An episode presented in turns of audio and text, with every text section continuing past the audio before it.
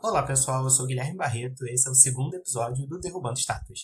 E hoje a gente vai falar sobre Isabel Cristina Leopoldina de Bourbon, do Sicílias e Bragança. Tem um monte de nome no meio, mas ninguém liga. Também conhecida ou mais conhecida como Princesa Isabel.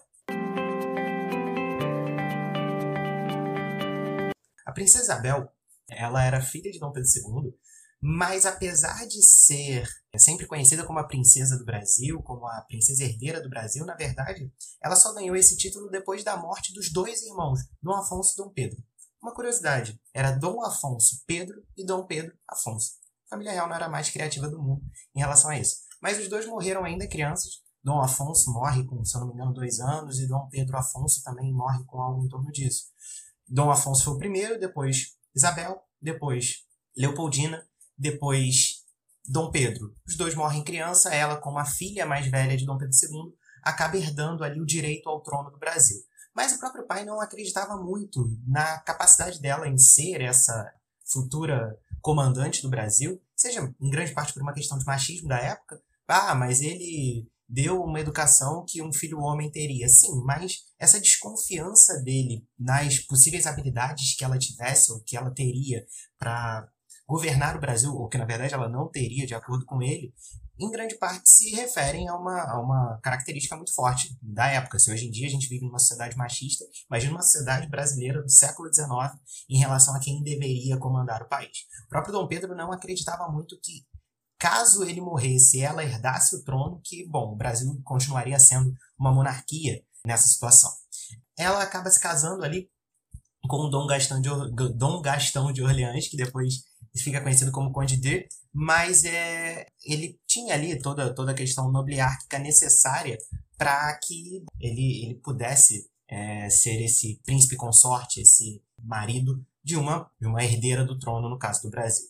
Ela, mesmo, como, mesmo com toda essa desconfiança do pai, ela teve uma ótima educação, como uma boa princesa deveria ter nesse momento, e ela pela questão da própria hierarquia monárquica do Brasil, ela teve três períodos de regente no Brasil em viagens que o pai fez ao exterior. Entre maio de 1871 e março de 1872, entre março de 1876 e setembro de 1877, e entre junho de 1887 e agosto de 1888, sem dúvida esse período, período de maior relevância dela como regente, já que foi nesse período dela de regência o pai estava na Europa por motivos de saúde, Dom Pedro já era muito velho para a época, 60 e poucos anos, e tinha uma saúde já muito debilitada. Ela, nesse período de regência, acabou assinando a Lei Áurea, que a gente vai falar um pouquinho mais para frente, no dia 13 de maio de 1888. Como vocês bem sabem, no dia 15 de novembro de 1889, a República foi proclamada no Brasil, e com a proclamação da República, poucos dias depois, a família real foi banida do Brasil.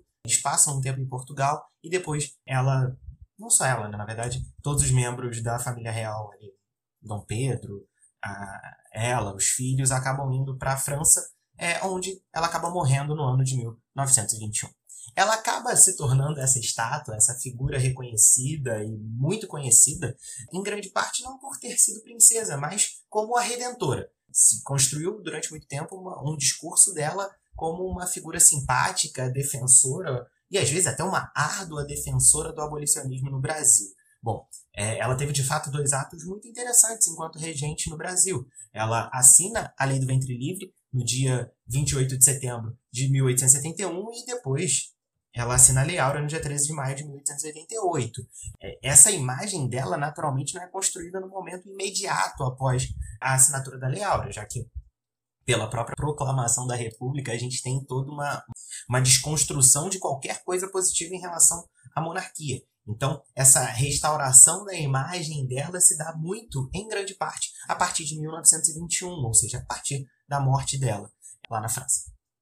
Mas a gente tem algumas questões que são que, devem ser muito bem debatidas. Por quê? Apesar dela ter assinado a Lei do Ventre Livre, apesar dela ter assinado a Lei Áurea, a gente não pode esquecer o Brasil, em 1822, se tornou independente pela ação, em grande parte, do avô dela, Dom Pedro I, e pai dela, Dom Pedro II, foi o governante que ficou mais tempo no Brasil enquanto, como governante durante 49 anos. E nenhum dos dois teve grandes atitudes no sentido de acabar com a, a escravidão no Brasil.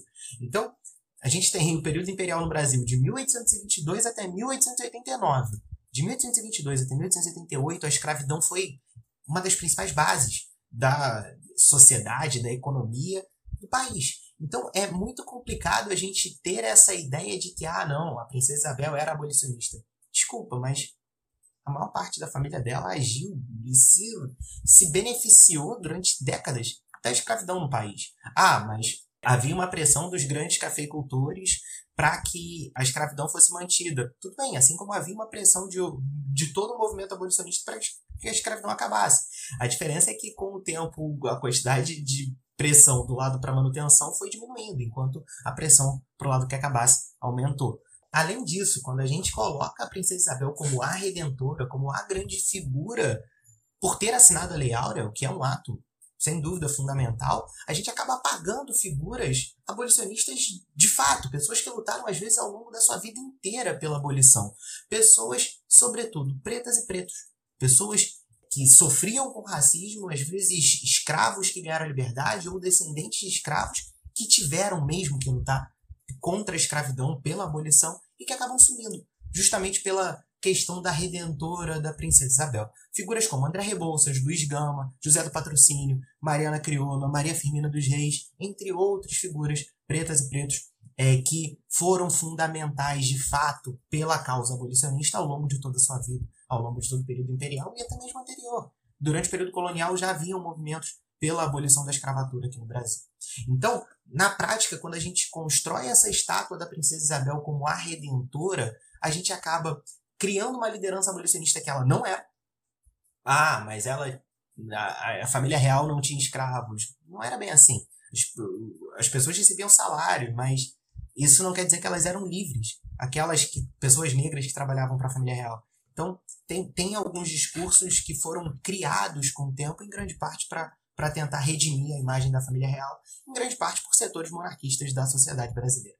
Então, quando a gente ergue essa estátua para a Princesa Isabel, a gente acaba escondendo outras pessoas, essas sim que lutaram, que buscaram ao longo de toda a sua vida é o fim da escravidão no Brasil. Então é isso, pessoal. Espero que vocês tenham aproveitado o Derrubando Estátuas de hoje. Fiquem bem, fiquem em segurança e até a próxima. Tchau, tchau.